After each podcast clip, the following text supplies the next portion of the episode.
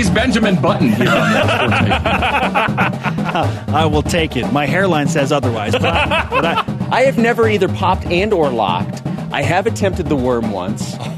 Yeah, be thou humble, Jason. Yeah, I know, I'm sorry. Take, take, take lock! This is the best of B Y U Sports Nation. Interviews and insight from this week in Cougar sports. Every Saturday, only on B Y U Radio. To lead off, here's the double coverage interview of the week.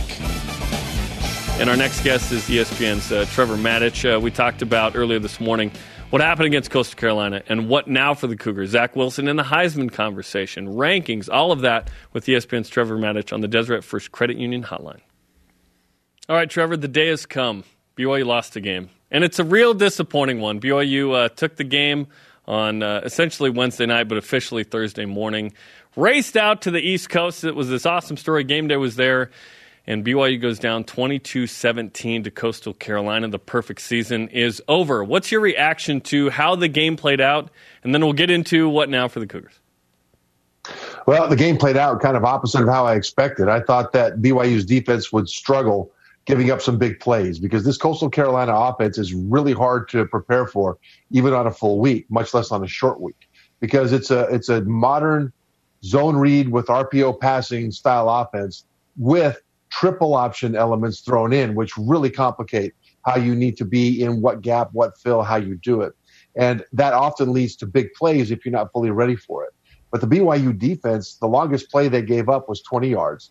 And they held Coastal Carolina to fifteen points below their scoring average. So the defense, even though they gave up some long drives, actually did a lot better than I thought.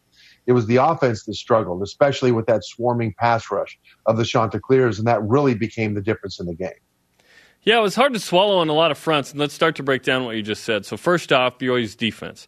twenty-two points allowed feels like it should be enough to win. And B Y U actually outgains uh, the Chanticleers in the end because of the last drive. But uh, the B Y U defense, on two days' notice, didn't uh, didn't have the prep time, chose this. But like you said, it was a complicated offense, and it was tough to slow down uh, the Chanticleers to the tune of five point two yards per carry. What, where where did that break down the most for you defensively for B Y U? Well, on first down, Coastal Carolina was able to get good positive yardage, which gave them a lot of, of third and manageable, and that's one of the reasons they – averaged about, it was about fifty percent third down conversions.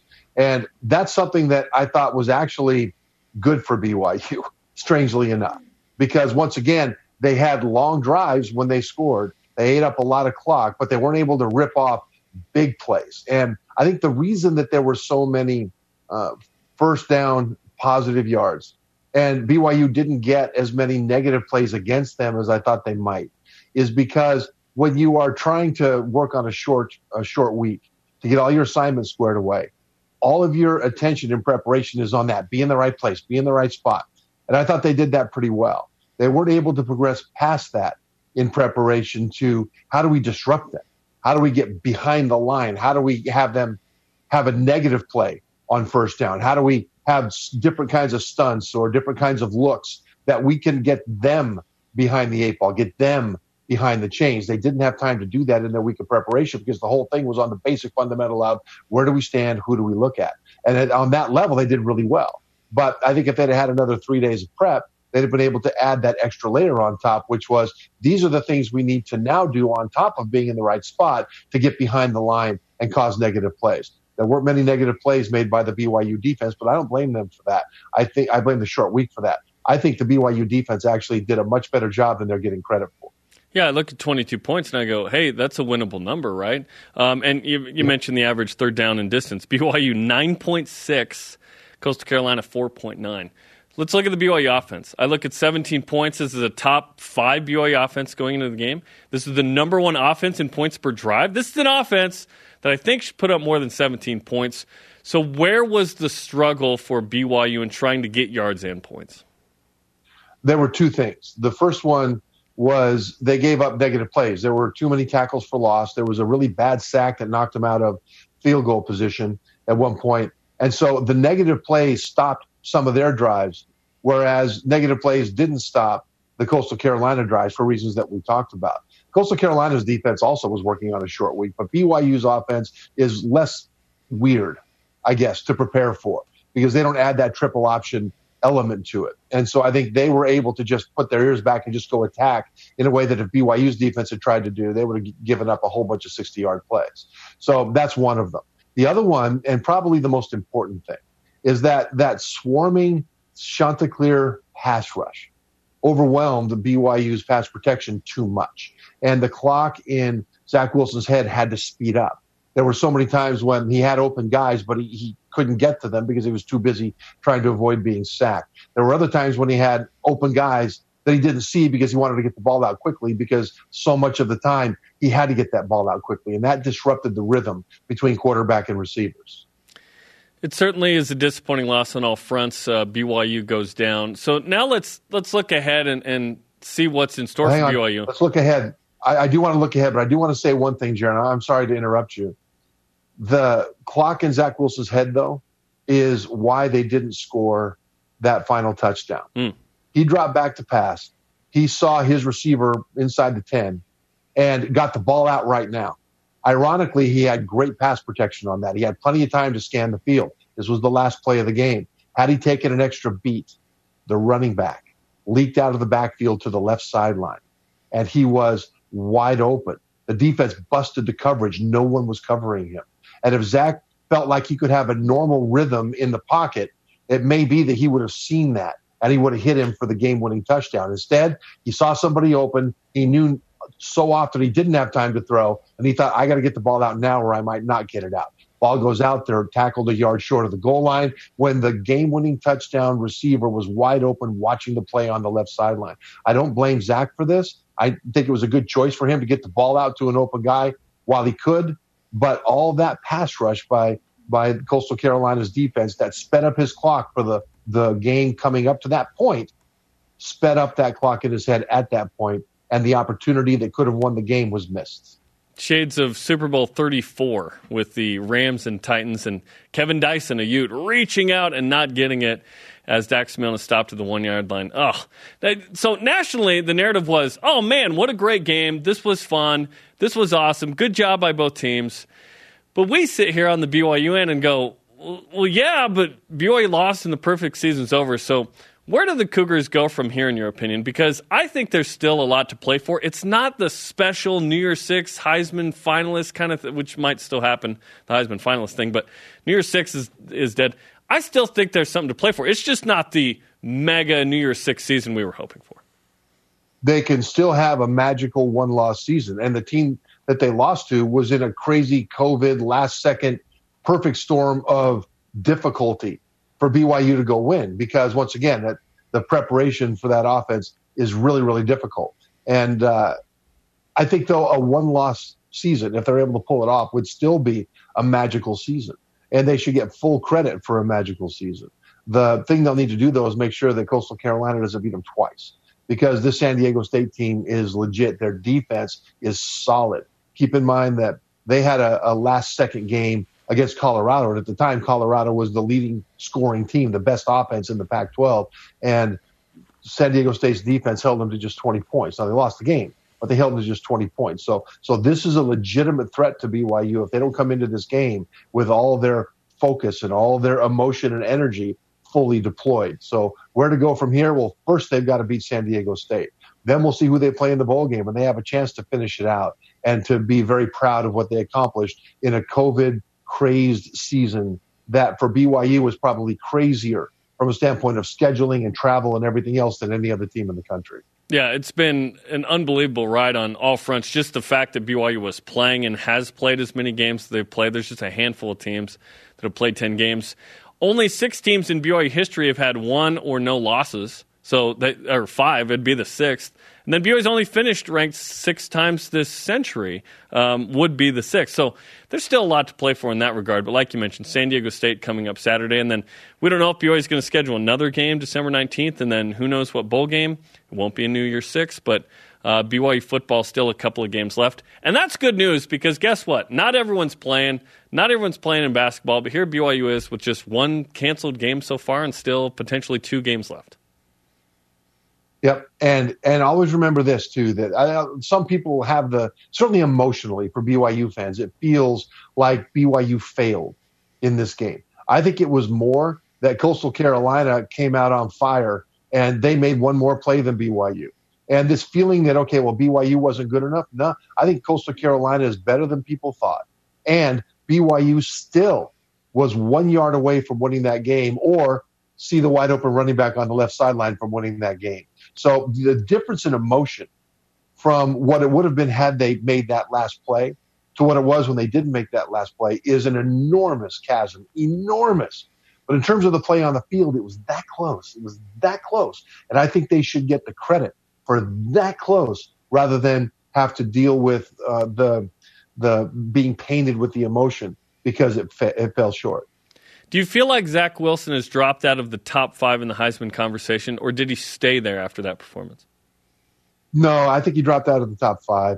Uh, and the reason is that, you know, he didn't do as well as he could have, and his team didn't help him enough on offense uh, for the first, you know, fifty-eight minutes, fifty-nine minutes of that game.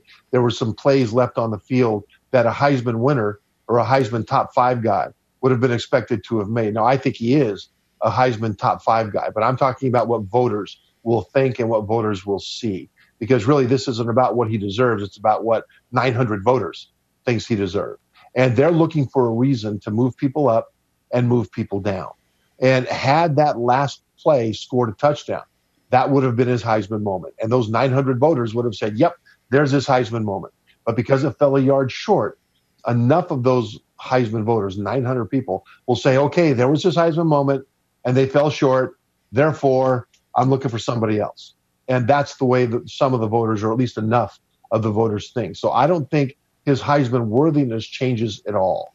As a matter of fact, I think it should be considered to be similar or the same, because he did take the team down for that, that drive that fell a yard short after the offense had struggled so much for the entire rest of the game. He rose to that moment and he led them down there. They were a yard short. But that yard will be enough of an excuse for a lot of voters to drop him out of that top five, I think. And then Tuesday night with the voters on the College Football Playoff Committee, where do you think B Y U ends up being ranked tomorrow night? Well, they'll fall below Coastal Carolina. Coastal Carolina was at eighteen. They'll probably go up about five points, uh, spots. I think B Y U will probably drop down five or six spots. If if they watch the game, which I think they would have because they do watch the games, they will see that both teams played neck and neck. And it came down to the very end. And that's the kind of game that in the past the committee has rewarded the team that won, but they haven't they haven't horribly penalized the team that lost. Trevor, we appreciate the time, man. B Y U loses for the first time, but uh, San Diego State coming up Saturday, and then we'll see what bowl game the Cougars playing. Yeah, yeah, this feels terrible right now, but this is still a great football team. Thanks, Trevor. E S P N's Trevor Matich on the Deseret First Credit Union hotline. Deseret First, you know why, we show how. Some salient points, as always, by Trevor.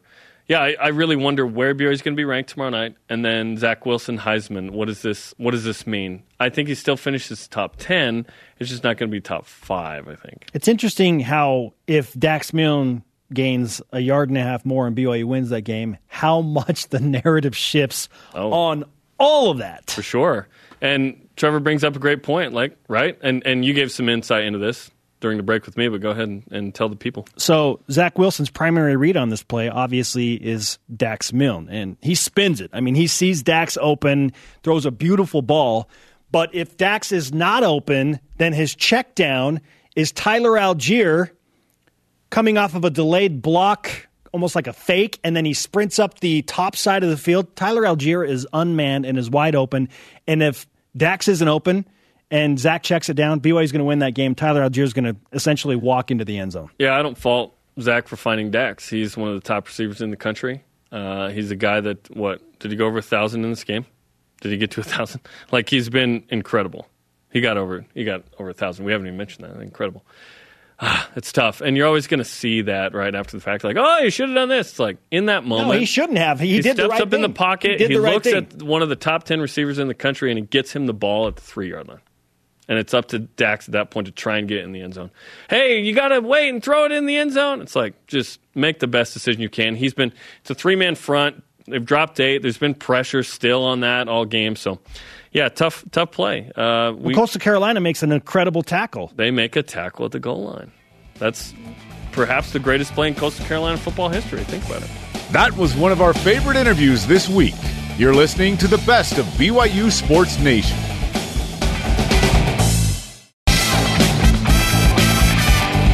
This is the best of B Y U Sports Nation on B Y U Radio. So the national media, after B Y U's loss to Coastal Carolina, quite honestly, has been very positive. And that has actually been very therapeutic to be able to watch that, because immediately you just assumed that, well, B Y U lost, now everybody's going to trash the Cougars. That has not been the case. The national media is is seeing the loss to Coastal Carolina and actually praising B Y U. Yeah, obviously they expected B Y U to win too, but praising them for taking the game on short notice and doing something that most teams just would not do. So in, so in fact, this is just one example. This is Dennis Dodd from C B S Sports. He says, quote, "It was a brilliant play by athletic director Tom Holmoe going to Coastal Carolina for the Cougars' best shot at a New Year's Six Bowl. B Y U is out of the running, but the publicity this season will pay off down the road. Coach Kalani Sitake has turned the program around. B Y U's age of independence is starting to pay off." And so, I, like I said, I think most everybody just assumed the national media would pile on, but that hasn't been the case. They are really looking at this as a as a very positive step for B Y U, despite losing the game. I think it has a positive impact because of the exposure. And, hey, B Y U was getting a ton of love out there. And I started to see the stuff, you know, kind of their returns coming in as I was watching the national shows and reading the articles and getting on Twitter. And almost to a person, all the national um, writers and, and uh, hosts were going, unbelievable football game. What a great football game. And we're watching it with bias because we're rooting for B Y U, right? right? And so we're going, wait, B Y U's not playing up to the potential. They're better than this. They don't drop balls. They make better decisions. They tackle better than this. They look like they're not prepared. That was our perspective, right? Other people are watching this game, and if you take an objective view and you've never seen these two teams, you're going, this game is unbelievably physical. This game is well played. This game just came down to the last play of the game. These are two ranked teams who weren't so puffed up with themselves like the P fives are. Can you imagine a P five doing this? No, because it wouldn't happen. They would never do it, and that was the point. They're all going, who does this? They're both nationally ranked. They put that national ranking on the line. They go out and they play a phenomenal football game that had me watching till the last play of the game. This is what college football is all about. So if you don't have a rooting interest in it, you think that that was a great right. football game, and you have tremendous respect for B Y U for being willing to go on the road and go play a nationally ranked team and put your reputation on the line. Frankly, I think it was, hey, B Y U's putting, you know, putting their money where their mouth is. They're going to play this thing. I think the other side of this, and we were talking in the last uh, segment about where we expected B Y U to, to show up in the college football playoff rankings tonight, I think we're also going to get a pretty good idea from a national perspective um, how B Y U is viewed based off of where they land in these rankings. Because, look, if, if B Y U doesn't fall as far, maybe the committee was willing to give them more of, of a boost than we thought. Yeah. You know, and, and the other part of it is, where does Coastal Carolina come in? Like I said, I think they they they swap, but let's say Coastal Carolina moves up even more than we think. I think you're giving credit to B Y U for being the opponent that they were. So, look, I, I know there's probably going to be a lot of people who are probably going to tune it out tonight. They're not going to want to see and be reminded of what could have been with B Y U, because as we all know, it stinks that B Y U lost, and that opportunity for the New Year's Six is now gone by the wayside. But I, I, there's a lot to pay attention to tonight when these rankings come out. It really is going to tell us a lot on how B Y U ultimately has been viewed. And and here's here's the issue I have with all of that. I've lost respect for the College Football Playoff Committee based on what they've done up to this point. And and I, you know, you look at the makeup of that committee. Who do I trust more? Do I trust um, those thirteen people in that room, or do I trust sixty-plus people right. whose job it is to follow college sports and watch every game and do it? Or do I trust the folks at E S P N whose job is to study every single solitary week, every game, and watch every piece of game film and break these teams down? Do I trust Urban Meyer's opinion, or do I trust the the the guys in that room, the, the folks in that room. And and unfortunately, I trust those others more. Now, the problem is that the, the C F P ranking is the be-all, end-all. It's thirteen It's thirteen people we, we, who we, make a decision. We, we've given that group way too much power, and it's the P fives that have that power. I'm a little bit disgusted with all of that. So so I'll watch tonight, um, but in, in the back of my mind, I trust those others more than I trust these folks. And let's see if all that everyone has been saying on a national basis has any impact. And if now that B Y U's not a risk, really, to taking the Year Six Bowl, if they'll give them the proper credit. Interestingly enough, I watched uh, college football final that night, and, and that group was saying, whoa, whoa, wait a minute. Why is Cincinnati up at number seven? They haven't beaten a ranked opponent, and Coastal Carolina now has beaten two. Right. And in their league championship game, we'll have a third opportunity. If Coastal Carolina has three wins against ranked teams and Cincinnati has zero, why is Cincinnati getting so much love and Coastal Carolina is not right up there in the top And ten? By the way, Cincinnati is not playing their game against Tulsa. That has been put uh, on hold. Well, and, it's not that, on hold. That, it's that been was, canceled. That was their one ranked opportunity. They're going to face each other in the, the American right. Right. championship game. So there, that's another opportunity that Cincinnati would have had to play somebody that's now not going to happen. And I believe that it's because of COVID issues with the Bearcats.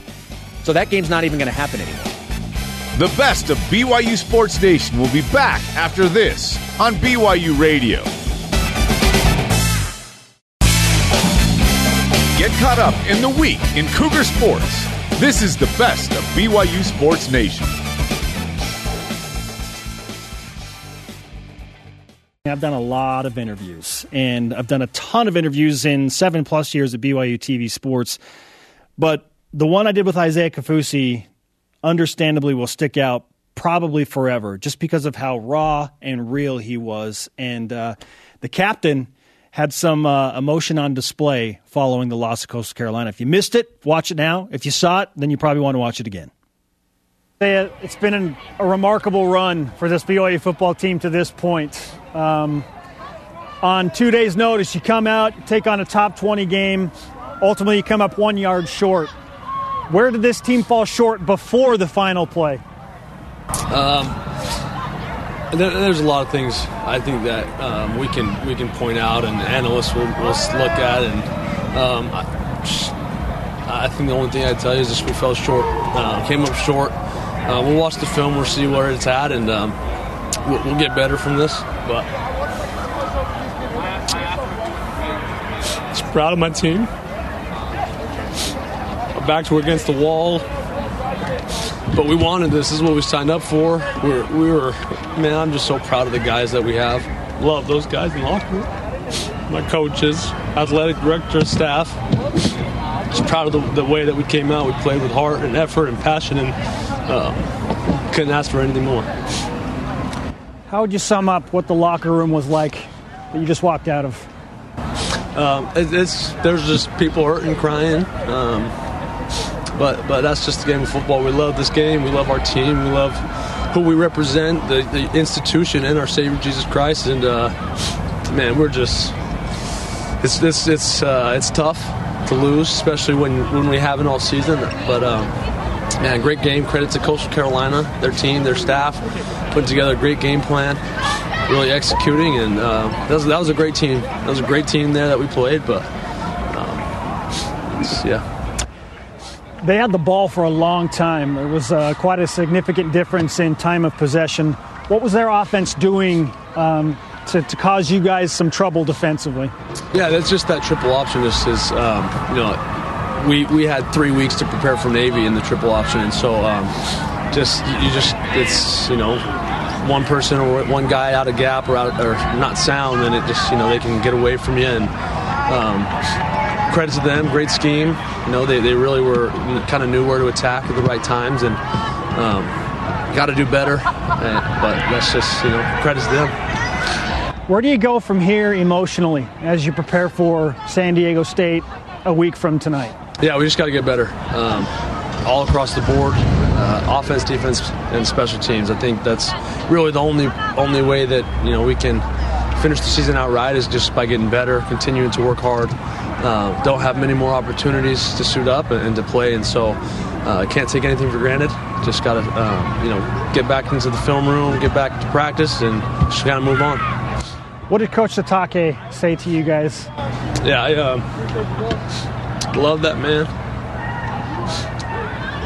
Uh, he, he always tells us that, uh, you know, sit in the locker room as long as we need to. But the second we leave, uh, we are sons, and fathers, and husbands. And so we need to, to, to continue those roles as we leave the locker room. So uh, his message was just to, you know, take it in.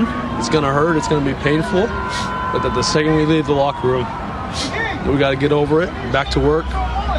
And because uh, people are, are depending on us to be their, you know, their sons, their husbands, their fathers, and, and whatnot. So love the, that message, and he's always preached that to us.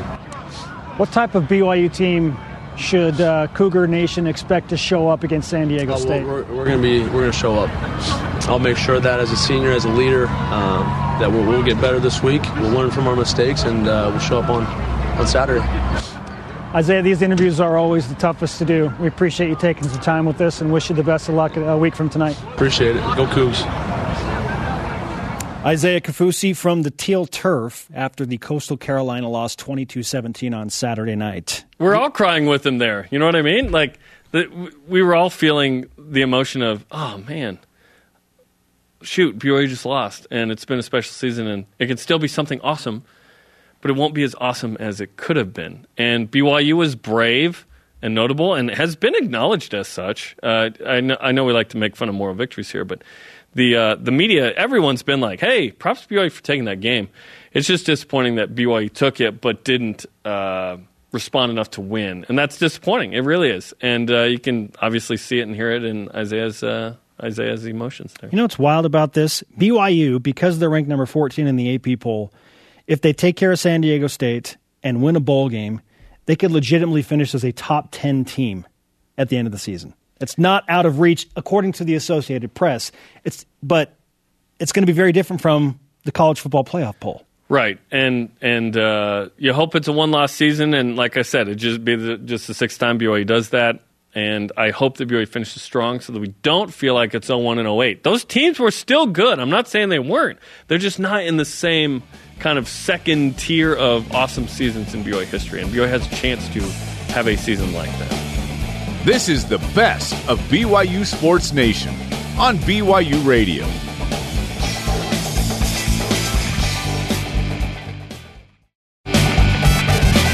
The best of B Y U Sports Nation collects our favorite conversations and brings them to you every Saturday.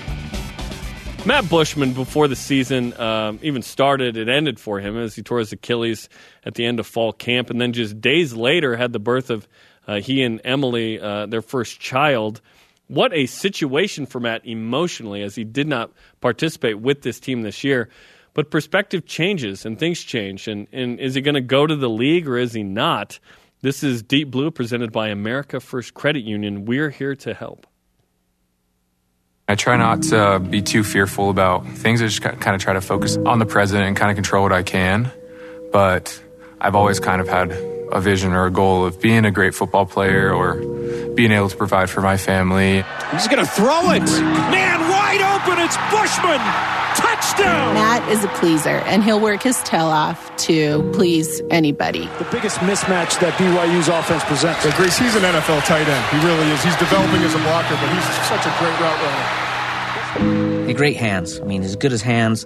Ability to judge the ball, ability to go up and get the ball, fight for the ball is is what he does so well. Great timing, big catch radius, um, things that they're looking for in the N F L that will help him at the next level.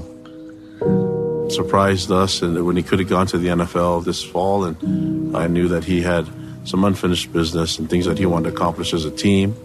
And so uh, to put the team first over his desires has been really cool for our players to see. Swings it out, Simon. Trickery, here they go. Simon throws a pass.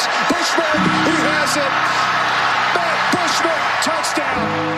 I do my best to reach my full potential that Heavenly Father's given me. I hope to achieve as much potential as I can and be the best person I can in this life. Hello, come on in.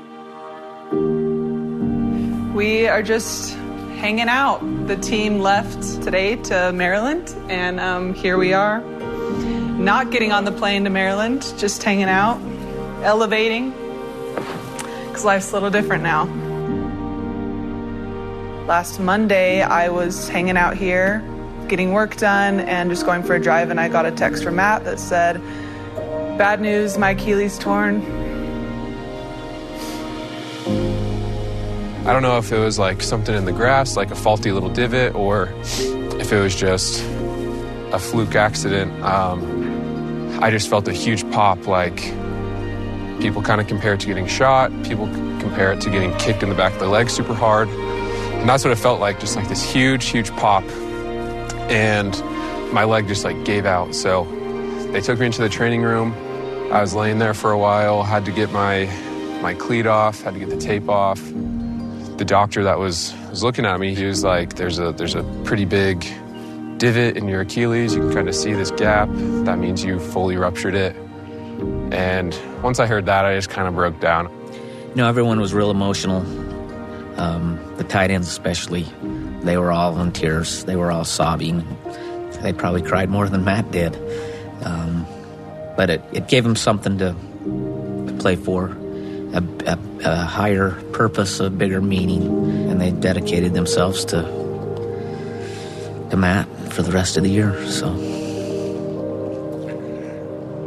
I think what amazed me so much, both the day that it happened and the week following, is just how positive Matt has been, and it's just helped keep me really strong and our family strong. And he's very aware that his team still has a whole season ahead of them, and it's going to be fun to watch them and support them. And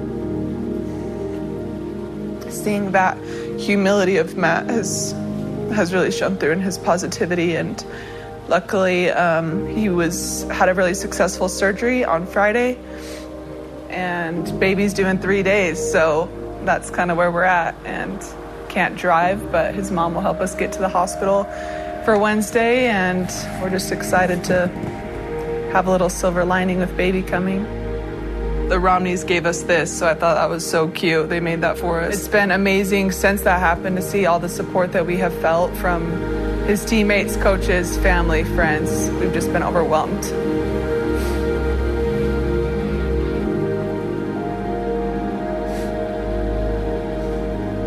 And we feel the prayers already. They felt prompted to come back to B Y U. They prayed about it originally. So they they know that this is part of God's plan for them. But along with that, there have been times where, you know, everybody questions, like, why did this happen to me? Why did this happen now? This is a goal for both of them. They're a team, and they're both going to work hard and do whatever they need to do to accomplish his goals in life. All right, here we are at the hospital, just pulled up. Um, it's ten thirty p.m. and we're just getting ready to check in. Coming in with two of us, leaving with three. It's going to be great.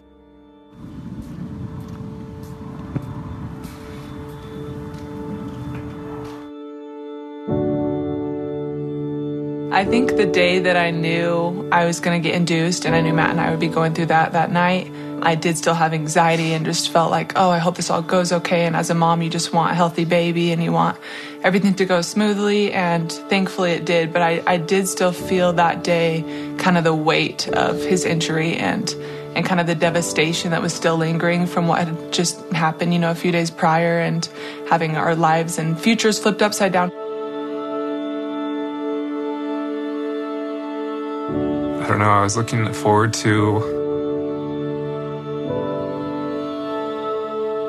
achieving all these personal goals that I had that kind of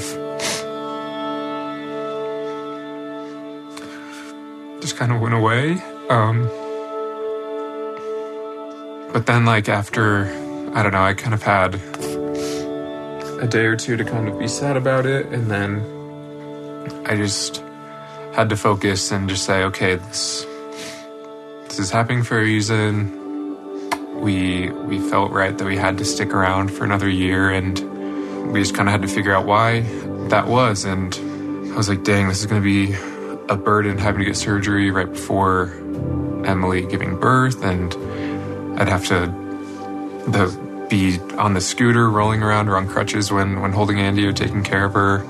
That was always annoying. But then um, once once Andy came, just all those kind of personal, maybe selfish feelings that I had were kind of just went away, and I was able to focus more on Emily and focus on on just how to help Andy as best I could. She's about to, she's tearing up too, it looks like. It's just a miracle, and um, yeah, in that moment, having her on me was just a feeling I, I can't even describe. And we just feel so grateful, and, and really ever since then the devastation of, you know, what has happened to Matt in this season still lingers, but it's just, it's such a bright spot in our lives that um, you know, we're changed forever. Good news, I'm out of the boot. I don't have to wear this piece of junk anymore, and it's it feels good, it feels nice. The slow progress, but now I can do a little bit more and push myself a little bit harder, and yeah, I'm just grateful for that. Glad I'm a little bit ahead of schedule, and hopefully as things go I can start jogging in about a month, and as long as things progress more and more, I'll I'll get better faster than what everyone expected. So yeah, it's uh, it's a good feeling. I feel blessed.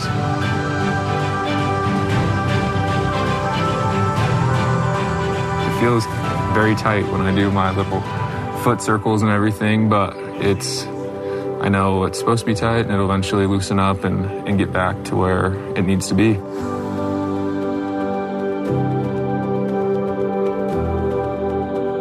It doesn't help the Achilles a ton, but it helps my foot strength come back, just a little muscles and tendons.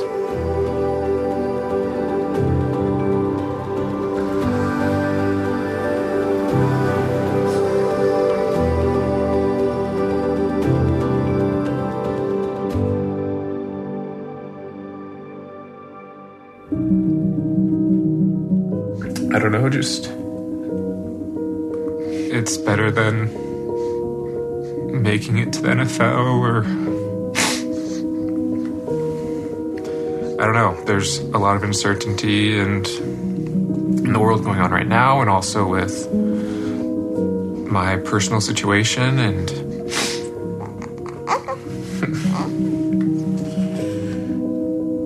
yeah, just knowing I can come home and be a dad, and I just think that that means a lot to me, and um, something that I've learned during this time for sure.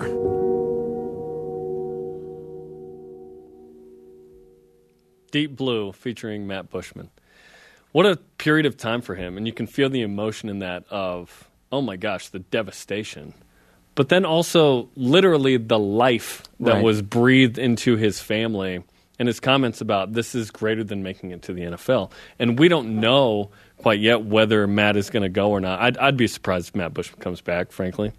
But he led B Y U in receiving for three straight years. And here B Y U has this magical season. And that would have been probably really hard to watch. Yet he has this baby, and it's a life-changing experience if you if you that first kid, for sure. Well, and and when I say this, I mean this as athletes, certainly. But I mean it just as much, if not more, as people.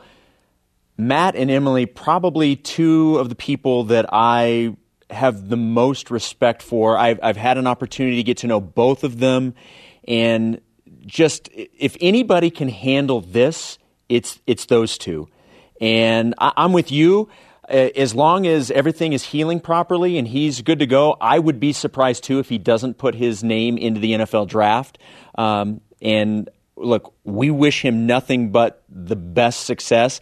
And knowing him and knowing what he's capable of, he's going to be a success at whatever he does. That's just Matt Bushman. Yeah, and he's a good tight end. He's, he's fantastic. He's a really good tight end.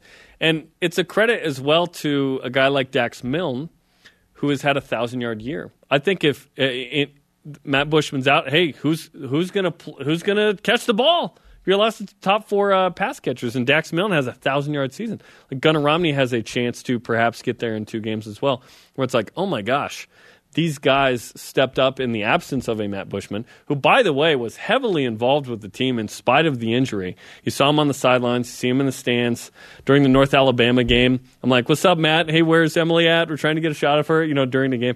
Uh, spoke with Matt uh, briefly last night. He's doing well. Like you said, he's ahead of schedule. So, well, remember when they announced the the uh, the blackout jerseys, and he's the one that was modeling it, and hopping on was, one foot. I know. By I was the like, way. I was like. Easy, easy, don't do it, don't hurt yourself. He was on the off foot. Yeah, yeah, that was great. So, yeah, totally part of the team, and uh, you saw what he meant to the other tight ends, and they wrote eighty-nine on their arms, you know, for every game this season, so pretty special stuff. The best of B Y U Sports Nation will be back after this on B Y U Radio.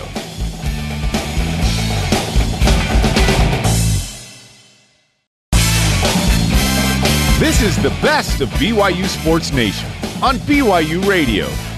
The always entertaining Bracken El-Bakri, senior defensive lineman for B Y U. One-on-one B Y U Sports Nation All Access. Is he coming back for his senior season? Bracken, you led B Y U football with eleven tackles against Coastal Carolina. How are you feeling physically after really a, a tough and uh, solid performance, statistically speaking? Yeah, it was, uh, I broke one hundred tackles, I think, on Saturday, so it was a big day statistically for me, but it was, it was definitely a physical, physically demanding game, and and me and Kairos and, and Zach played a lot more snaps than we have in previous games, so we, we were definitely feeling it in the days the days afterwards. That's, I don't think that's anything new compared to some of these other games we played, but but yeah, it was definitely physically demanding, and And it was really fun. I mean, if we had another foot, you and me, and would, and, and a lot of these other interviews, we'd have a totally different conversation about how we laid our bodies on the line and, and those sort of things. But uh, yeah, it was it was it was a good day. You know, you can have a good day personally, and still it's still a kind of an unfortunate day as a team. Hey, isn't that interesting? How a few feet can change the entire feeling and rhetoric of the storyline. Yet here we are, B Y U nine and one on the season. Still number eighteen in the college football playoff poll, which was revealed this week. I don't know how much you care about the rankings, but what do you think about the Cougars in at number eighteen following that loss to Coastal Carolina, who switched spots with you guys previously, and now the Chanticleers are number thirteen? Yeah, I mean, it's unfortunate to, to move down in the in the rankings. Uh, it changes some of the postseason game options for us and stuff, and I don't actually know. I'm not in those conversations or meetings, so I couldn't tell you what exactly it means for us. Um, I've heard a lot of chit-chat chatter about it, but, I mean, it's unfortunate. It's, it's not what you, we wanted to see, but, but you know, we put it on our head, or Zach put it on his headband, and, and we stand behind. We'll play anybody anytime, and, and sometimes that means you're going to lose games, but most of the time it means you're going to win games. Because we've uh, brought up the postseason, do you have a preference on a potential opponent out there? Like, if you could, if you could hand-select an opponent, not in a New Year's Six game, who would it be, or or what type of opponent would it be?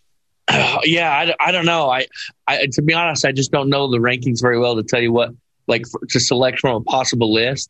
It'd be awesome to play Utah. I don't know if they'll be able to. I don't know if they'll be eligible to play. So, uh, but it'd be that would be cool.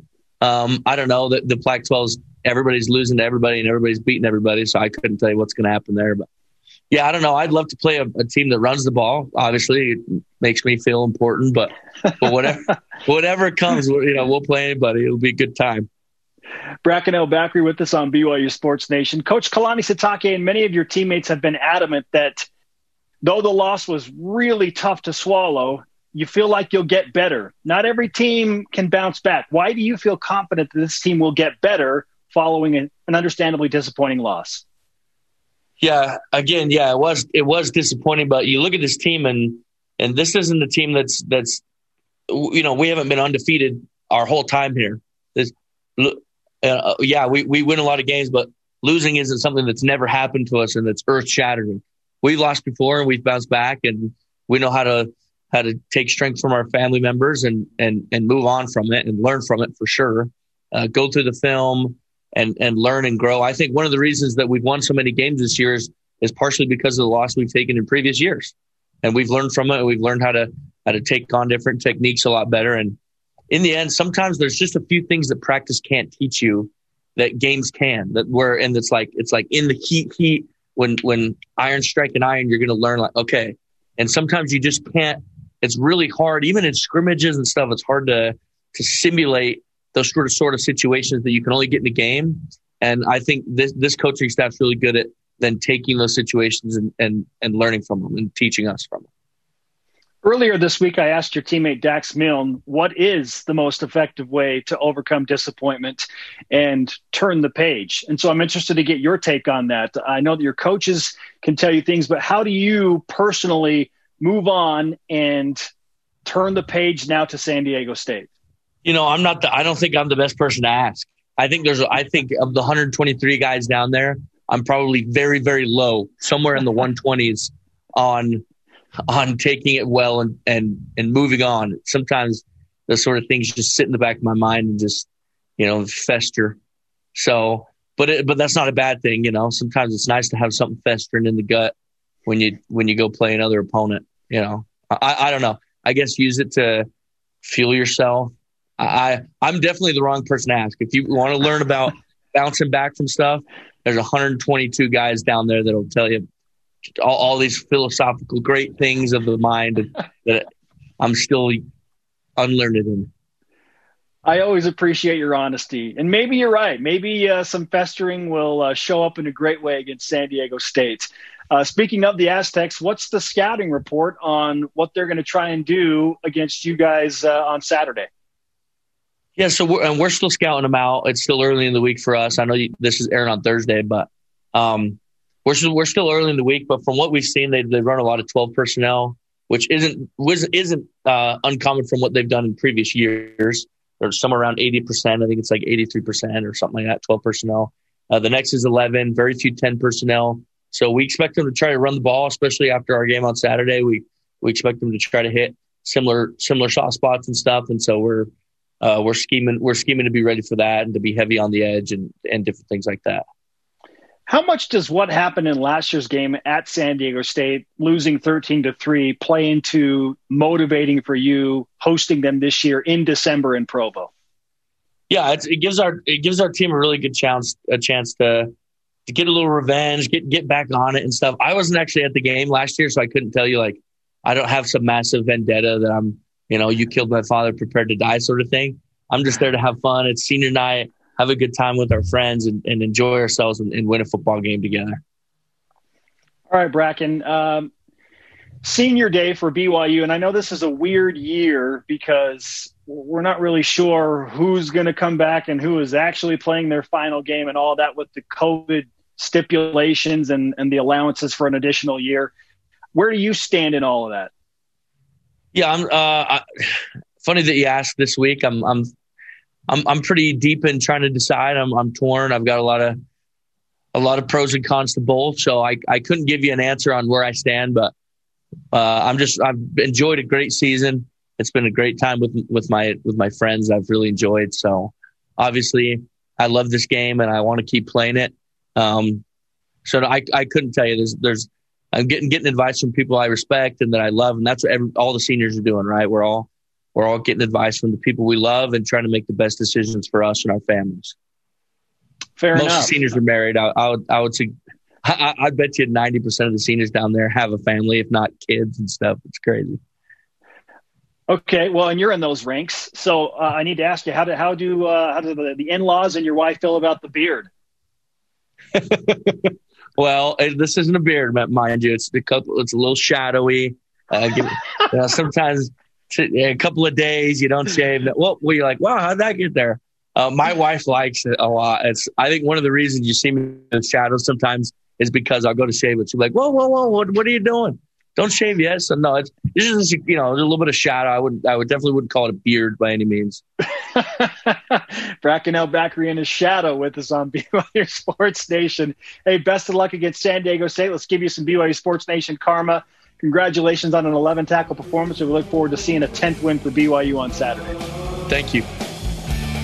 The best of B Y U Sports Nation. We'll be right back. Rise and shout for the trending topics of the week here on the best of B Y U Sports Nation. All right, hindsight is a great thing, Blaine. Sometimes it can be good, but let's be honest, most times we talk about hindsight, it's brought up because something went wrong. Something didn't work out, and you're like, well, in hindsight, maybe. Look, with that in mind, Blaine, would you take the Coastal Carolina game again under the same circumstances? So the same circumstances playing into this. Are you taking that game again? I would take it again. Um, and, and here's why. I, I believe that game was the right thing to do at the time. I still believe it would be the right thing to do.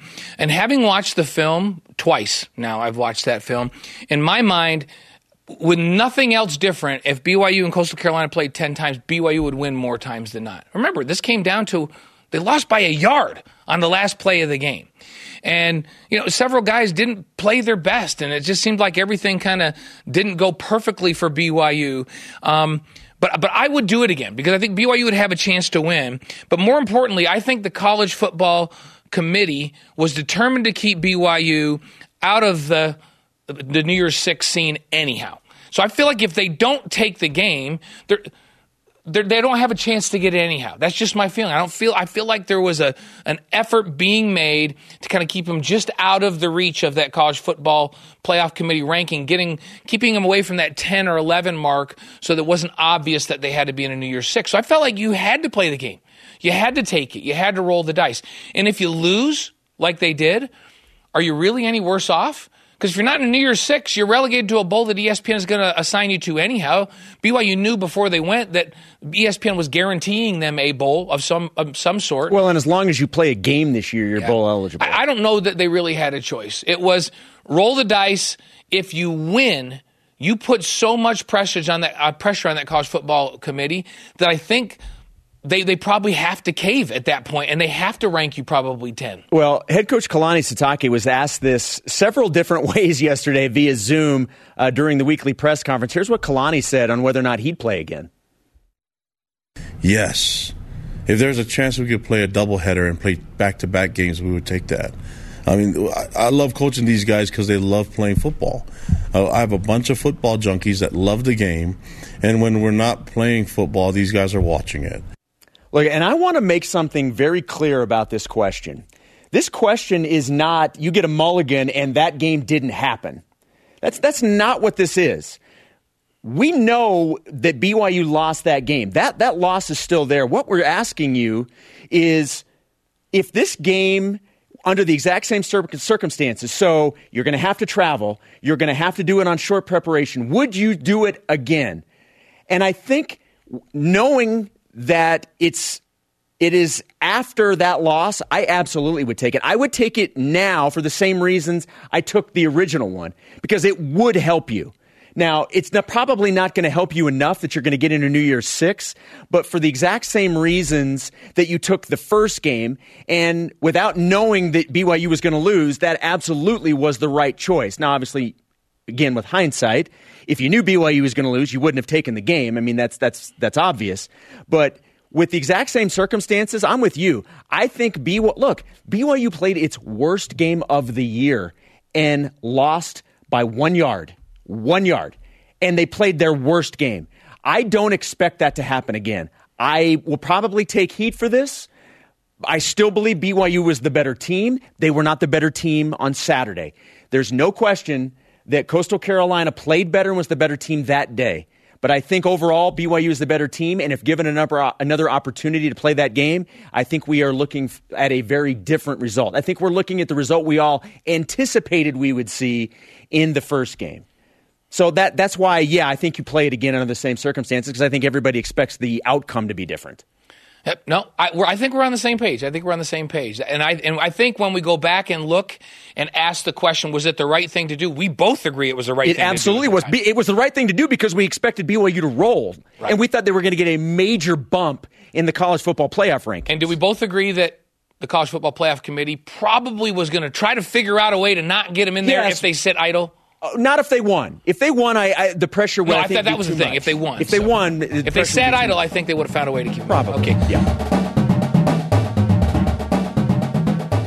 One last ride for Zach Wilson. One last ride. Does it mean just the bowl game, or is there something more to that question? Again, Zach Wilson was asked yesterday during media availability which factors will go into the decision at the season's end in deciding whether to come back for another year or to make the jump to the N F L. Here's how he responded. Yeah, it's hard to say. I think uh, I think when the time comes after the season's over, I'll, I'll have a pretty good idea of what to do. You know, really the plan for me now is to um, you know finish up this week, um, get to a good bowl game, uh, compete, win the bowl game, and then uh, you know it really goes from there. And, and right now my plan is to come back next year. You know, really I haven't thought about it because uh, all my focus is with these boys, and um, I really think when the time comes, I'll know what to do. Excuse me, what? Sorry, sorry, what? Right now, my plan is to come back next year? Wait, what? Jerem, are you buying Zach Wilson being back at B Y U next season? Okay, let's let's recreate the interview, okay? You ask me a que- the question. Go ahead. Uh, Zach, are you uh, going to go to the N F L next year or going to come back for a senior season? Uh, you know what? I will be going to the N F L next year. I am trying to focus on San Diego State and uh, the bowl game, but yeah, I'm gone. Sorry, Jay, right? Drew, is that who asked the question? Yes. Uh, I don't know if you've seen the projections, but I'm in the first round, like as high as two. And not just that, top ten. Uh, I'm top ten, like almost everywhere. Um, I, I'm going, baby. I'm gone. Uh, I don't know if you've seen my numbers, uh, but yeah, I'm gonna go. Um, have you seen how much they pay the guys in the top ten? I'm out of here, man. That's stimu- stimulus. Uh, the stipend check uh-huh, I get from B Y U. Uh-huh. That's not. That's not the same. So uh, I, I'm. I'm gonna leave. I'm going to make a lot of money, and I won't have to answer any of these questions again from here. Man. So it was fun. Thank you, guys. You're great. I appreciate it, but see ya! I'm not buying this at all, just because... I know. He's, that's an, like, he says the right things, and I appreciate that. But, like, no, he's gone. Come on. His stock is so high. Yes. Could it get any better if Zach Wilson no. came back next year? No. No, no, no, no, no, no. And, and let's talk about why. Zach was incredible. I think if B Y U plays its original schedule, that Zach does fly up draft boards, but I don't think he's a first-round guy against the regular Probably schedule. Probably a day two guy. Yeah, which is awesome, dude. I don't know that I thought Zach w- would be an N F L draft pick um, after the first two seasons. But, again, we, I, I've said a million times, like, hey, let's let, like, juniors and seniors prove themselves. Let's let them get what, healthy. Yeah, let's get them, yeah, all that. He was so good this year. And it's not Zach's fault that the schedule blew up. You know, it's it's uh, pandemic's fault. And he was incredible. I just think if he came back and played seven Power Fives, that all of a sudden, it, it, where the spotlight wasn't on him, now it is. Now people will pick at him. And even if he's really good, he would still drop. So I, I'm like, get out of here, because next year's schedule is really hard. Now, competitively, it'd be nice if he was on the team. That'd be nice. It'd be like, okay. Because right now, I'm like, ah. If I look at it without Zach Wilson, I'm going like seven and five against that schedule. I think eight and four would be a good record against that schedule. Seven Power Fives in Boise State. That's hard. But uh, if Zach came back, it's like, okay, maybe you're in the eight and nine range. Yeah. That'd be awesome. Yeah, I said it earlier. If Zach Wilson comes back next season, I think B Y U's going to win nine regular season games. I think he's that much of a difference maker. You even said ten at one point. Like, with the bowl game. Ambitious, yeah. I, said, I, think, yeah. I think B Y U would yeah. have a shot at ten wins yeah. with the bowl game. To me, that's extremely ambitious, right? Um Uh, yeah, it's just tough. So, no, I I don't buy it. I He's saying the right thing. That's fine. And everyone is subject to change. Ain't, literally anything. Nothing uh, uh, can't be undone. Sure. Right? I mean, we had Yoli Childs sit here in studio and say, I'm out. I'm out. And then he came back. Mark right. Pope came in as the coach. He came right. back. B Y U had this epic run. Right. We were convinced. Yeah. I mean, I was talking to everybody in the Childs family, and they were like, yeah, he gone. We declared like, okay. it before the year. All right. When I was eleven, my parents told me they weren't going to be married anymore. Like, everything can be undone. It ha- It's okay. You can change. That's what Minority Report taught us to. You have a choice. And that's fine. He can say that. That's great. Whatever. San Diego State bowl game. See sure. Eric ya. Mika told me, I'm, fact, oh, I'm coming. I'm not going pro. I'm coming back. Uh, and then he went pro. Yeah. So it, La- you're Alex right. Bryant left early. Da, da, da. Here's the difference between Zach Wilson and the guys you just mentioned. Zach Wilson is a first-round N F L quarterback. Like, this guy's legit. Like, those guys, I love those guys. I appreciate what they did here. None of them were drafted. You know what I mean? They're they're going to have successful pro careers, but this is different. This is a different level. Zach Wilson is the best pro prospect B Y U has had since, who, name it. What, who Kyle Van Noy? Maybe Kyle Van Noy, right? Ziggy, maybe. Just Ziggy was raw, but more than any basketball player B Y U's had in a long time. Sean Bradley? Like, Zach Wilson's a better pro prospect than Jimmer was. I wish I were buying it, even with the blue goggles on. Jeremy, I'm just like, no, Zach, you got to go to the league, man. Wait, take well, the money and go. Yeah, get out of here. Like, if he comes back, I'll be like, wait, why? Even with the blue goggles on, I can't. Not the blue goggles conscience. on. I'm like, no, come back, win. Okay. Go thirteen and zero. Go it, to the playoffs. It would be incredible. He'd be a preseason Heisman candidate. The oh. hype would be off oh. the charts. No, it'd be insane. B Y U's going to beat Arizona in Raiders Stadium to open up the the season in twenty twenty-one. Well, I'm hoping that happens regardless. Yeah. It's Arizona. Come on, that's a team B Y U can that's, beat. Let's not go. Buying it. His stock's so high. Yeah. No. No. But thank you. Uh, cue the uh, Sarah McLachlan music. For you. I will remember you. Super Saturday carries super impact. That's a whole bunch of super, but it's merited. B Y U football on the revenge tour against San Diego State. Old rivalry renewed. Blackout uniforms. Bounce back opportunity. B Y U basketball also on a revenge tour for what happened last season. The rivalry with Utah renewed.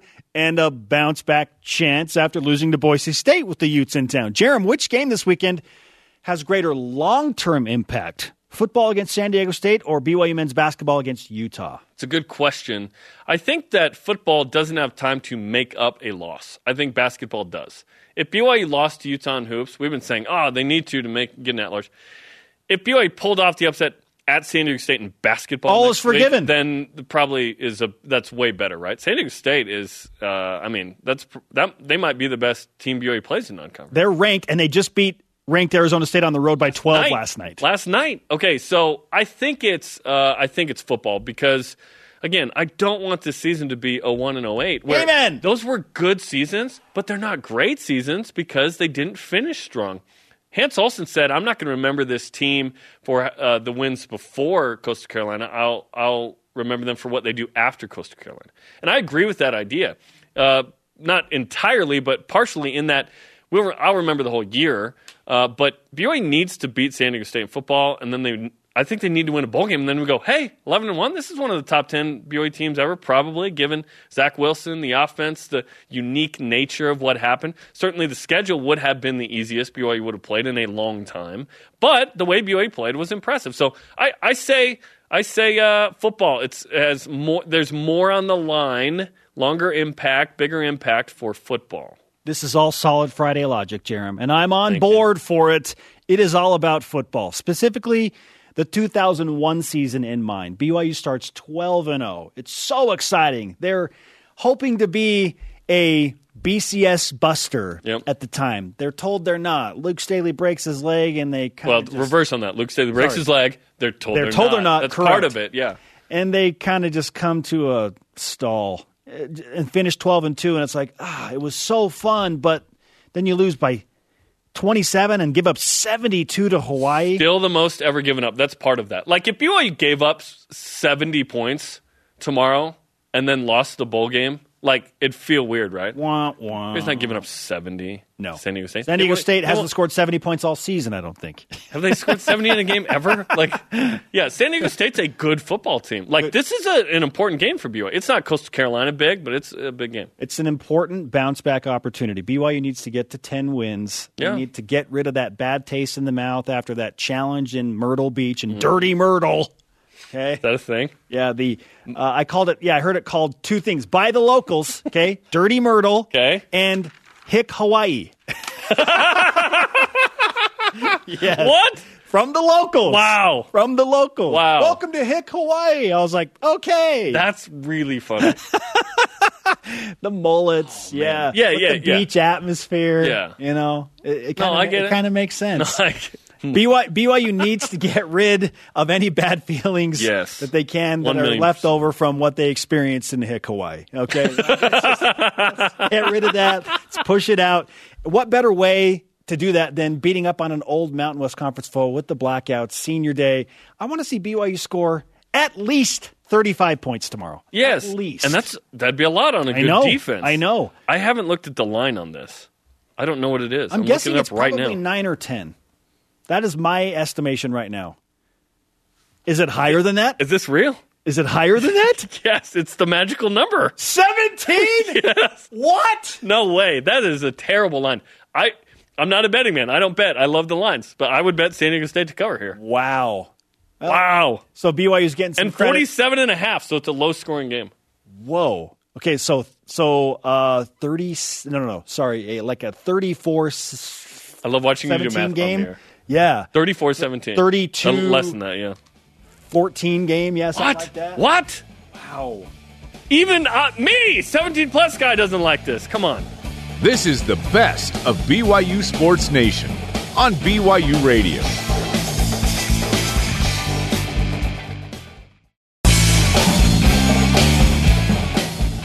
Hear what the coaches, athletes, and experts have to say.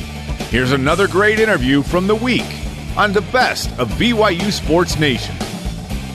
Joining us now is another man that gets to work with Jerem Jordan on a regular basis now. He is B Y U's all-time leading scorer and B Y U T V basketball analyst Tyler Haws on the Deseret First Credit Union Hotline. Ty, welcome to the show. How are you this morning? Well, I'm doing all right. Trying to recover from last night, but uh, yeah, thanks for having me on. How are you guys? Yeah, and that was just the pre-half and post-game show, uh, let alone the game, right? That's right. I need to know, Tyler, as somebody that's worked alongside Jerem for more than seven years now, for you, I think it's been like, what, like seven days? Four games. Four yeah. games. Yeah. What's the best and worst thing about working with Jerem Jordan? Best and worst. Um, well, Jerem on camera is all smiles, you know, hair done really nice, top button done up. You get him off camera, and, you know, I've played for some... I played for some pretty intense coaches. I'm I'm getting some some heat and, and some intense coaching stuff off camera. So trying, trying to work through that, but fair enough. Uh, Jerem's great. He's a pro. It's All been right, fun. You said that uh, you're you're working hard to get over last night. B Y U battles all the way back multiple times to tie the game against Boise State. They could never quite climb over the hill. And today we're asking, is it just one loss last night, or is there a bigger storyline at play with this B Y U basketball team? Yeah, I mean, there's definitely some alarming things. Um, but like I, I, I said this last night, I don't feel like it's broken. I feel like the things that B Y U needs to fix, they're, they're fixable. I mean, we, you have to come out with some fire and some fight. Really, I mean, they showed that for thirty-two minutes last night. The first eight minutes of the game, we, I mean, B Y U just laid an egg. We we, we gotta we gotta take the fight to to the other teams, and um, yeah, I was just disappointed in the, in the way that we started, and and the fire and toughness that um, that that was missing. And and Boise State, I mean, teams are hungry and They they want to come into the Marriott Center and, and and beat you, and so you have to know that coming in. I I know B Y U's aware of those things. It, it they they just have to manufacture some of that energy and that fight right from the beginning of the game. Are we still in the figure out what team this is mode? Because last year was this like three year build, all these seniors, all these guys, right? Jake Toolson, you know, it's like a hired gun to come in and return to B Y U. That all made sense that that would be awesome. This team is a hodgepodge of talent, but it's still figuring itself out. Like, Brandon Averett doesn't seem like the player we were hoping he'd be quite yet. Um, Connor Harding still developing. Is it just going to take a little bit longer? I, I think we wanted it maybe a little faster. Mm-hmm. Definitely. I mean, Coach Pope is playing lots of guys, and, and I think that's a sign of still trying to figure out um, – you know, what, what the roles are on this team. Um, I do, I do think guys are kind of coming to, into their own. You know, Matt Harms uh, had a great night last night. It was fun to see him. You called uh, that. Yeah, I called it. No, that's right. Um, but other guys definitely need to step up. There's, there's, we got to find a, a couple other scorers to, to help us. And, you know, guys are going to teams are going to start keying on Alex Barcelo, and he's had an amazing start to the year, but they're going to start doubling him and trying to get the ball out of his hands. And so other guys are going to have to be ready and step up. Who is the most likely to step into the second and third leading score roles? Because right now it's Alex Barcelo clearly at almost twenty points per game, then Matt Harms at ten, Averett at eight, and then Connor Harding at seven. So who who are the who are the next guys for two and three in, in points per game? Yeah, to me, it has to be Matt Harms inside. Um, got to have an inside threat. Uh, you know, I, I love the pick and roll stuff that they do with him, and, and just throw it up right to the rim. Um, and then if he can knock down a couple outside shots, I mean, he's going to be a fifteen, fifteen point scorer a night guy. And he, he needs to be that for the Cougs. Um, I think Connor Harding definitely can come in. And I mean, he has a ton of experience. He played a big role last year. And he he's a guy that, you know, will play any any role that's given him. That's his mindset. Um, but he's capable of scoring. He's he's capable of being that double figure guy. And uh, I'd like to see him grow into that role. The man has scored more points than Jimmer Fredette in a B Y U uniform. His name is Tyler Haws. He's with us on B Y U Sports Nation. It's all about making the tournament. The goal is clear for B Y U basketball, getting to the tournament for the first time, technically, because last year didn't turn into a tournament uh, scenario in a very long time. Tyler, how close to becoming uh, an N C double A tournament team is this current squad? Well, they still have a long ways to go. Uh, the talent is definitely there. They have all of the tools of being a, a tournament-type team, um, but they they still have a lot of growing to do. And and it's it's early in the year. I would say um, there's still a ton of basketball left to play. There's going to be plenty of opportunities for this team to to prove themselves. And and really in the next couple of weeks, I mean. Uh, all hope is not lost because of, of last night. And uh, I think the locker room, I mean, they talk about the, having the best locker room in America. Like, the guys in there are playing for each other. Like, I, I don't think anyone has their own personal agenda.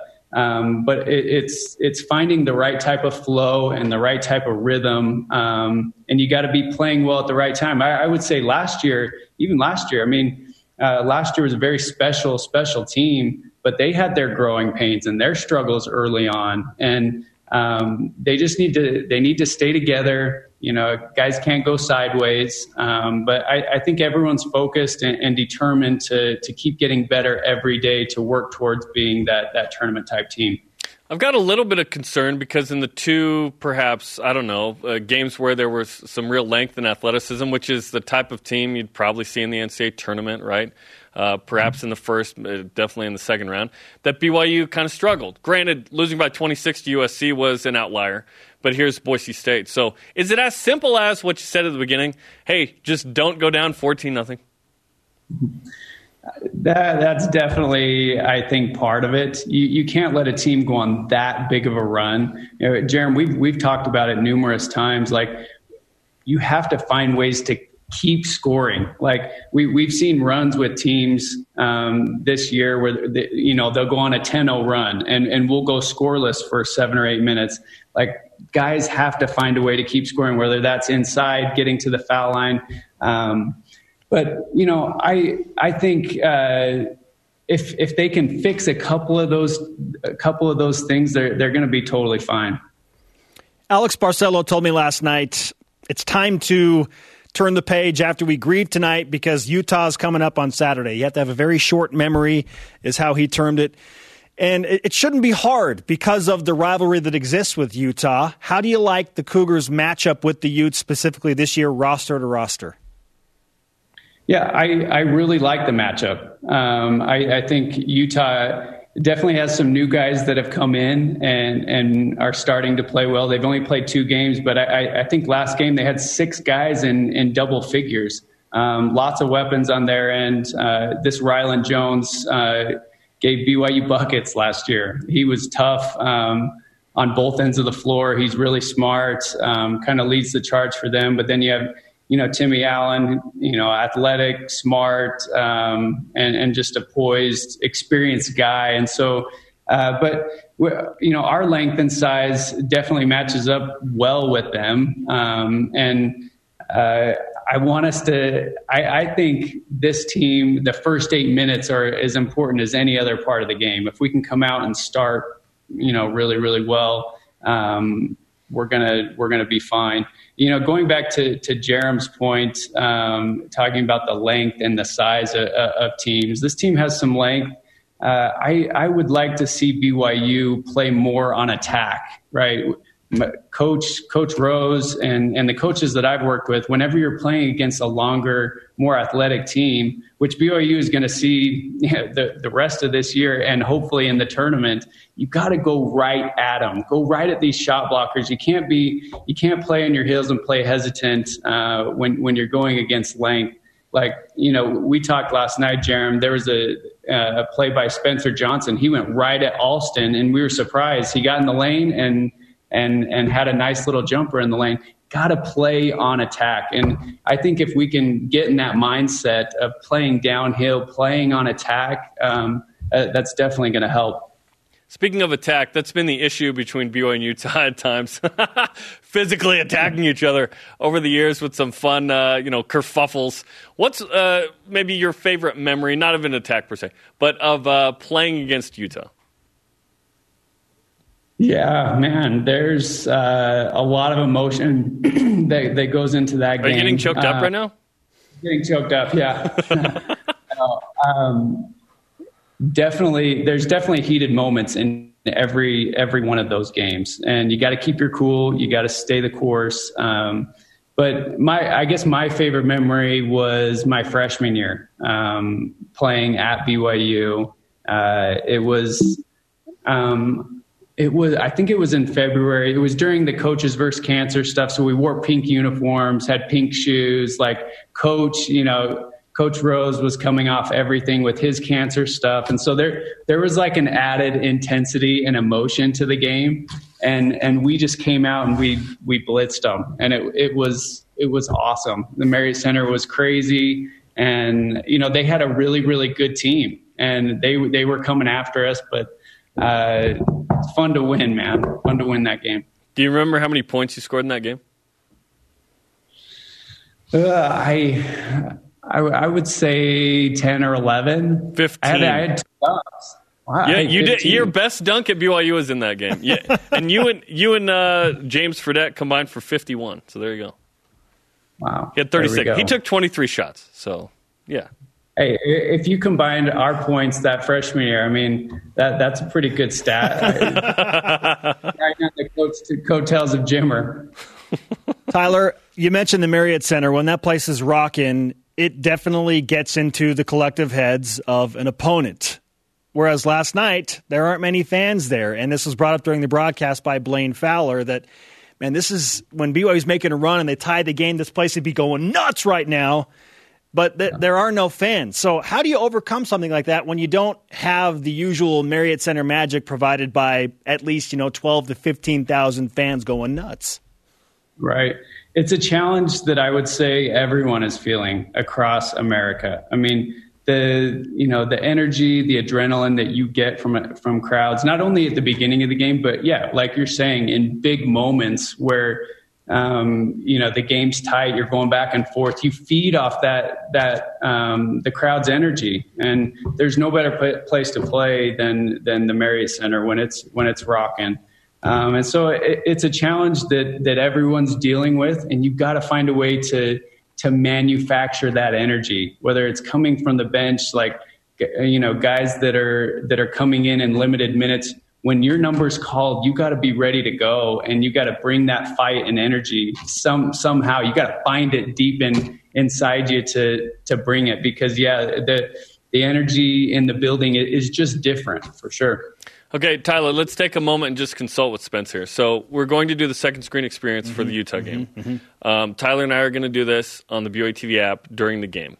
So, Spencer, you did the second screen experience for North Alabama football for B Y U. What, what do you recommend we know, do, not do? Be ready to talk a lot. I'm always ready to do that. That is true. And bring something to, uh, you know, help your throat when it gets sore, because it will get sore. You'll be talking so much. I don't know. Maybe uh, the producers will work in a break or two for you during the basketball game, because we didn't really get that during the Tyler, football I'm game. I'm leaning on Tyler to carry this thing. I don't know what Tyler has planned. Yes, it is. So, Ty, maybe, maybe that's for you. Bring bring some throat lozenges, uh, you know, some honey lemon tea. Uh-huh. Make sure that the vocal cords are all loosened up, because both of you are going to talk a lot. That's my advice. Okay, noted. Tyler, great to talk to you, man. Hopefully B Y U can turn this thing around against the Utes of all teams. Yeah, come on. Hey, thanks for having me on. Appreciate it, guys. You got it. Tyler Haws on the Deseret First Credit Union Hotline. Deseret First, you know why, we show how. My life's better because I get to hang out with Tyler Haws on these games. It's really fun. He's doing a great job, and uh, we're very excited to have him in-house now. We'll be right back with more of the best of B Y U Sports Nation. The best of B Y U Sports Nation collects our favorite conversations and brings them to you every Saturday. It's time for our Prop Pick Recaps, presented by Tim Daly Ford, part of the Tim Daly Auto Group, serving Utah since nineteen sixty-eight. Let's recap, Jerem. Number one, we called this our Cade Finnegan pick. Mm-hmm. Which return missionary will have the most points against Boise State for B Y U? Connor Harding, Richard Harwood, or Trevin Nell? No points awarded here. No one selected Richard Harwood, who had eight. Jason, with my proxy pick, had Connor Harding, three points. Okay. Jeremy had Trevin Nell. He didn't score. He didn't score. Trevin, you're my guy. Let's go. Okay, number two, Alex Barcelo will have more or fewer than twenty-two points, the number of completions Zach Wilson had against Boise State. He had exactly twenty-two, so neither of us got that one. Okay. Number three, Caleb Lohner will have more or fewer than an, or exactly four three-point attempts, the number of B Y U rush C Ds against Boise State. Jeremy, you got the point. Lohner had three three-point attempts. I told you exactly three. So that means after a high-scoring week... Wait, I thought it was uh, I got one win and you got one win. No. no. I'm just kidding. We're doing totals. Uh-huh. We're doing volumic. Final tally for the week is Spencer two, Jerem one. Thanks for nothing, Jason, and I still won. Yeah, exactly. Thanks for thanks to Trevin Nell for not scoring. You're spinning the wheel again tomorrow. I will spin the wheel again tomorrow. I'm going to be sick. Ben, I'm going to be sick tomorrow. Yeah, I'm feeling something coming oh. on. Oh, shoot. I have a symptom. I've got to stay home.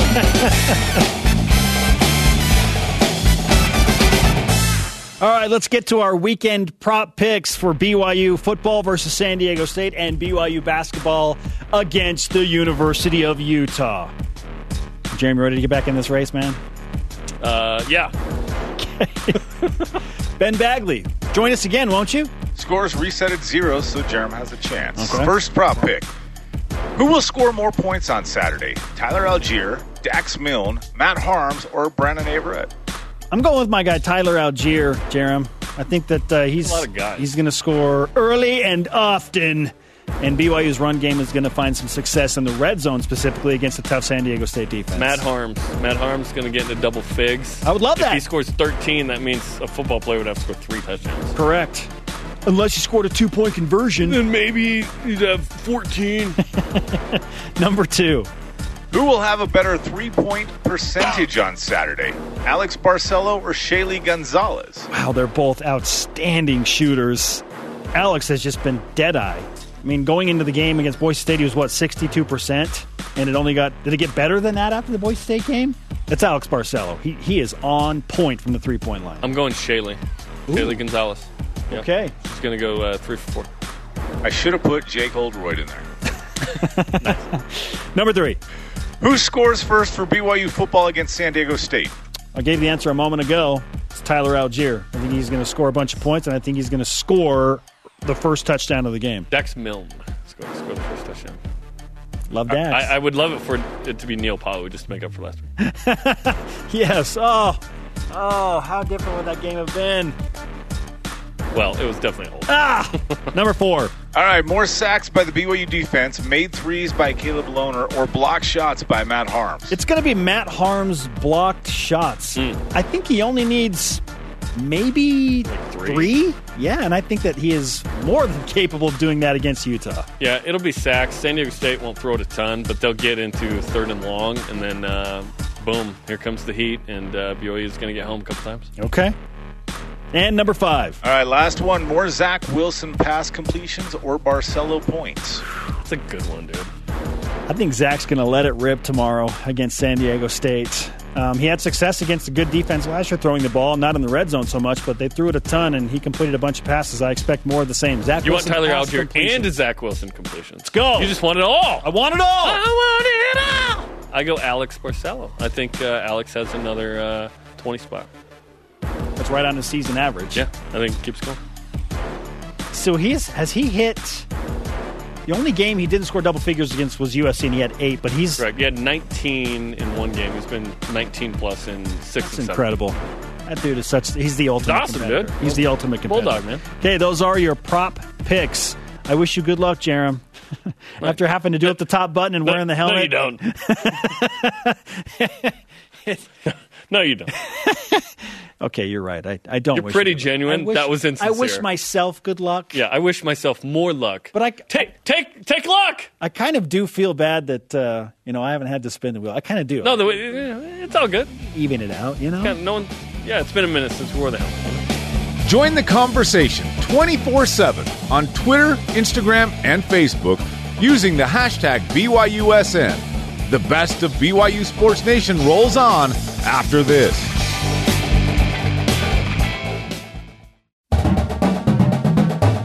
Get caught up in the week in Cougar sports. This is the best of B Y U Sports Nation. It's time for our Top five Tuesday presented by Delta Airlines. Keep climbing. Today we look at the top five plays from the man you heard from earlier in the show, who's also named a semifinalist for the Biletnikoff Award, and he surpassed one thousand yards receiving on the season. Bring on Dax Milne. Let's start with play number five. Dax Milne's third touchdown versus Houston to start us off. This is going to start us off. It's the play that finished off the Red Cougars in Houston. It also completed the hat trick on the night for Dax, his third touchdown. This put the Cougars up two scores with just over three minutes to go. That put this game out of reach and put a punctuation mark on a massive night for Dax Milne. Big-time comeback win for the Cougars in that game. Number four, Dax's forty-one-yard touchdown versus the Chanticleers. This happened, obviously, Saturday. Dax takes what should have been a twenty-yard completion and makes it a forty-one-yard touchdown. The Chanticleers thought Dax would go out of bounds with the push, but we know that wasn't going to happen. He was not going to be denied the end zone. Look, it takes a lot more than that to push a Biletnikoff semifinalist out of bounds as Dax tiptoes his way in for six. At number three, this is Dax's seventy-yard touchdown reception against Troy. It's his first touchdown of the season. It goes for seventy yards against the Trojans. Troy was too busy thinking about Gabriella. Dax was running laps around him, putting up one hundred forty yards on the night. After this game is when Dax really burst onto the scene. He crossed the century mark three of the next four weeks and five times this season, one hundred plus. Number two, how about Dax's catch on the ground versus Boise State? What can't this guy do? Let's be honest. Dax doesn't care if he's on the ground. He's going to catch anything. On the sideline, on the ground, Dax still manages to bring this one in for a thirty-eight-yard completion that started a second-half avalanche for the B Y U offense as they roll on the Smurf turf. And our number one, Dax's seventy-eight-yard touchdown versus Houston. Milne wasted no time getting his career night started, taking the first play for the B Y U offense, seventy-eight yards to the house. All Zach Wilson had to do was just throw it up. He knew that Dax would come down with a jump ball. There wasn't anyone stopping him this night. Not only did he land our top play, he also set career highs in receptions, yards, touchdowns. What a play, and what a season so far. And I say so far because more to come for more to Dax come. Milne. That's absolutely right. His season is not over, nor for the B Y U Cougars, obviously hosting San Diego State this weekend. They'll be in a bowl game. Whether or not they play a game between the Aztecs and the bowl game on the nineteenth remains to be seen. Let's play Know the Foe. Ben Bagley, what do you have for us? Well, let's go like this. Let's start it here. From the law firm of Zane, Spector, and Litt, Spencer Linton called the coin toss. He won. He chose to go first. All right, let's do it. Jerem's trying to get the reference. No. I don't get the suits. Uh, Spencer, first question. This is the University of Utah versus San Diego State University, know the folks. Mm-hmm. So, this university boasts Julie Cravener, a k a the voice of Bart Simpson, oh. as an alumnus. And, and a bunch of voices. Oh. Yeah. I'm going to go to the University of Utah. Mm, oh. No, that's S D S U. I feel like we would have known that about her if it was Utah. Probably true. Yeah, I'm thinking of another Netflix special on a Utah uh-huh. person, but Maybe I'm, I'm, I'm not going to say it. Okay, okay, all right. Because all right, all right. that might come up later. Uh, Jerem, Which school's original color scheme was white and gold? Utah? No! Okay, yeah. It was San Diego State, which was later followed by purple and white. Purple and white? What are they, Niagara? No. All right, zero, zero. Spencer, you got question number three. Which has more Mountain West titles? Mountain West Conference titles.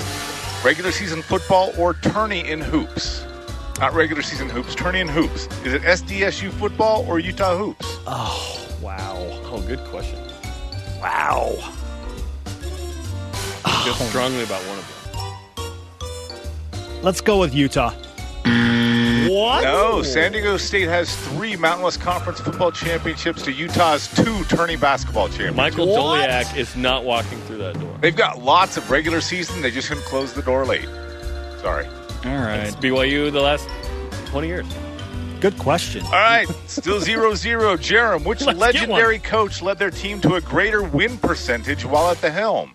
Don Coryell at San Diego State football or Rick Majerus at Utah hoops? Uh, let's go with Brother Majerus. No, Don Coryell. eighty-three point two percent win percentage to Majerus' seventy-seven point three. Don Corleone? Yeah, him too. He's undefeated. Will we get an answer right?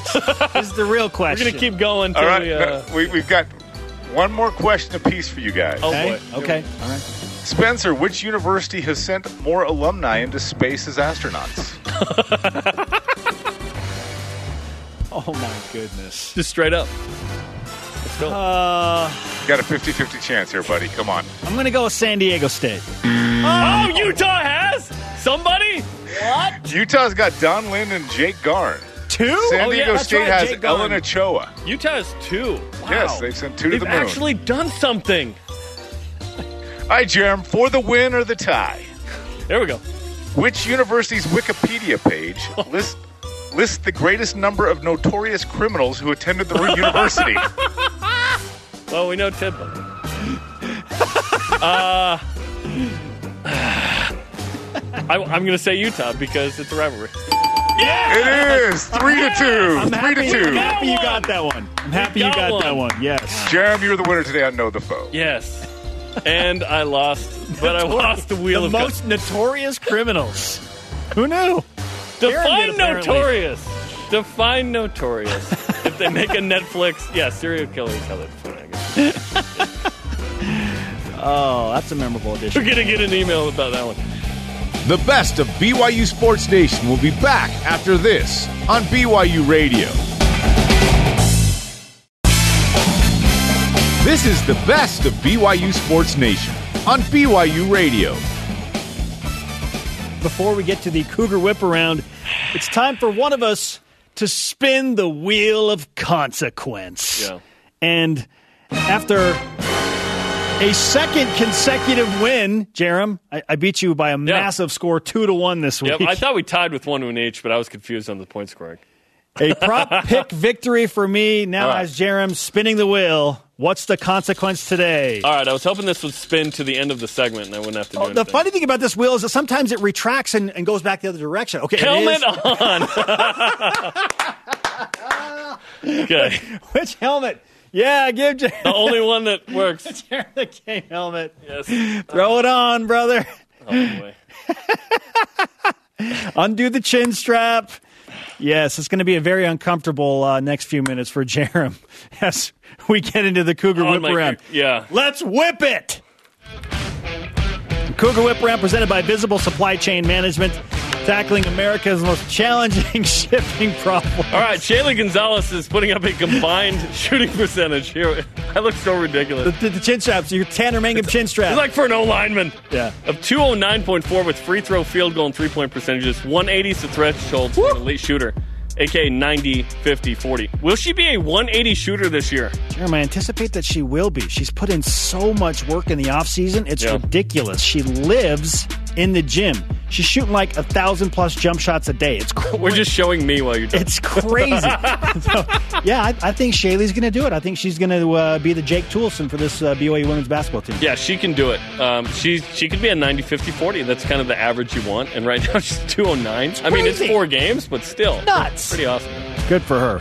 Stuart Mandel updated his bowl projections, Jerem, fitting the array to helmet so- as we talk about this. To gear up for this question. Yes, let's go. Okay. He said that B Y U could potentially play in a New yes. Year's Day bowl game, the Birmingham Bowl, okay. against Tulsa. Hey, there's a ranked matchup. Yeah. Would you like to see B Y U in a New Year's Day bowl game if it's the Birmingham Bowl? Yeah, I think that's fun. There's some others that are fun to me. Gasparilla the day after Christmas would be good, maybe against a Power five team. Um, they, they're a bunch. Like Armed Forces on New Year's Eve against a Power five team could be good. Ooh. There are thirteen E S P N-owned bowl games. It's going to be one of those thirteen, you'd think. Yes, and here's the thing. And Greg talked about this a little bit in our interview with him a few minutes ago. Yeah. There are several Power five teams that are opting out, which will Boston take College away already did. Yeah. conference, uh, whatever you want to call them, tie-ins to these bowl games. So B Y U could kind of. could land a pretty decent bowl game, location, time, and opponent. One can argue that there's no decent bowl game if you're not in the New Year's Six. They're all kind of the same. But, uh, yeah, if it's at, against a good team and a good place, let's go. Hey, playing on New Year's Eve or New Year's Day for me and, would lessen the sting a little bit. And if no fans can really go, it's all about the matchup. The bowl game... Be darned, yes. right? Location for the team, yeah. matchup for the fans. Both Yoli Childs and Jake Toolson could be in action this weekend in N B A preseason games with the Wizards and Yaz, respectively. Mm-hmm. Who will play more minutes? It's going to be Yoli Childs. I think that the Wizards feel like he could legitimately make the roster. And talking with Yoli in his camp, he feels like his there camp? is great opportunity, specifically his A A U does, coach. Does Jake have a camp? Why are they camping? They're N B A I, players. I feel like LeBron James uh, reporter. Yeah. What's his name? Brian. Uh, anyway, Brooke Windhorst. Yes, yeah. in that instance, I've talked to uh, uh, LeBron James in his camp, camp. His camp, all seventeen um, uh, of his handlers. Yeah, I think that they want to they want to test him out a little bit more. Yeah. They're going to give him some more opportunity to see what he's all about. Yes, I agree. I think the opportunity is just a little better for Yoli Childs. So ho- hopefully both play. That'd be fun. We'll see. There are fewer preseason games this year. Jeremy, my man Chad Lewis revealed yesterday that tomorrow's game for B Y U football will mark the last time the Cougars wear the black uniforms, but added there will be another alternate uniform coming down the line. Jeremy, which alternate uniform do you want to see down the line? Uh, at Volcoog put it out. I, I think it'd be cool to have a Polynesian oh, yeah. uh, ode. Oh, yeah. This is cool. Volcoog, if you don't follow uh, Volcoog, awesome. So this is kind of fun. I think it'd be cool, given the uh, history of Polynesian yes, culture and, yes. and players. Obviously, the head coach is Tongan. Look how clean those helmets and yes, uniforms unlike are. Unlike me looking in this helmet, I look like such a dork. The chin strap's definitely not. I gotta, I gotta tighten those up later. Yes, yeah. yeah, we'll work on that after the show. I didn't think it'd be the helmet today. Here we are. Oh. Indeed. Happy birthday to me. Yeah. What's what's your answer? I like to see the nineteen ninety-six throwback uniforms oh, come okay. back. Yeah, yeah. With the black drop shadow, the outline. Drop it shadow. Just, it screams nineties, yeah, right? Yes, it does. I want to see those Nike retro drop shadow uniforms come back at some point in the future. And the royal blue's a little bit different shade, too, from uh, that right. era. Yeah, the, so the Pantone is for me, different. That second option would probably be something like with ice gray. I think it'd be cool to see B Y U with gray and royal. Wow. Yeah. I wanted I want a matte helmet that's not black. I think that'd be fun. Mm. Oh, Sailor Coug helmet? Ooh. That'd be cool. Yeah, there are a lot of options. Yes. And Vol Coug has said put tan, most of Bring them. Tan back in the bibs, no. said no one. Okay, Wait, last... Would you do that, though? Like, just... Uh, One game, yes. Hilarity. One game, yes. Like, bring yes. them back. And Rob Morris game. runs the flag up. Who will have more T D passes this Sunday? Saints quarterback Taysom Hill or Eagles quarterback Jalen Hurts? They're matched up. Uh, the Eagles are terrible, Jerem. Yes. Uh, so just strictly because Taysom's playing for the first-place Saints, and he's got a pretty thing, good thing going, it's going to be Taysom Hill. Even if he throws one touchdown pass, I think that will probably be more than Jalen Hurts. Right? Uh, no, Michael Thomas is pretty good. Eagles have the eighth fewest passing touchdowns. That's why they're making a change. But they're not. They're just not very good. Fourth worst yards per play in the league. They're just not good. Yeah. Uh, it's going to be Taysom. Miles Sanders is one of my running backs on my fantasy team. Thanks, Eagles offense, for nothing. You're not utilizing your yeah. best skill position player. That wraps up the best of B Y U Sports Nation this week. Tune in next Saturday for the Cougar news you need to hear. And catch the B Y U Sports Nation simulcast every day at noon Eastern, nine Pacific on B Y U T V and B Y U Radio.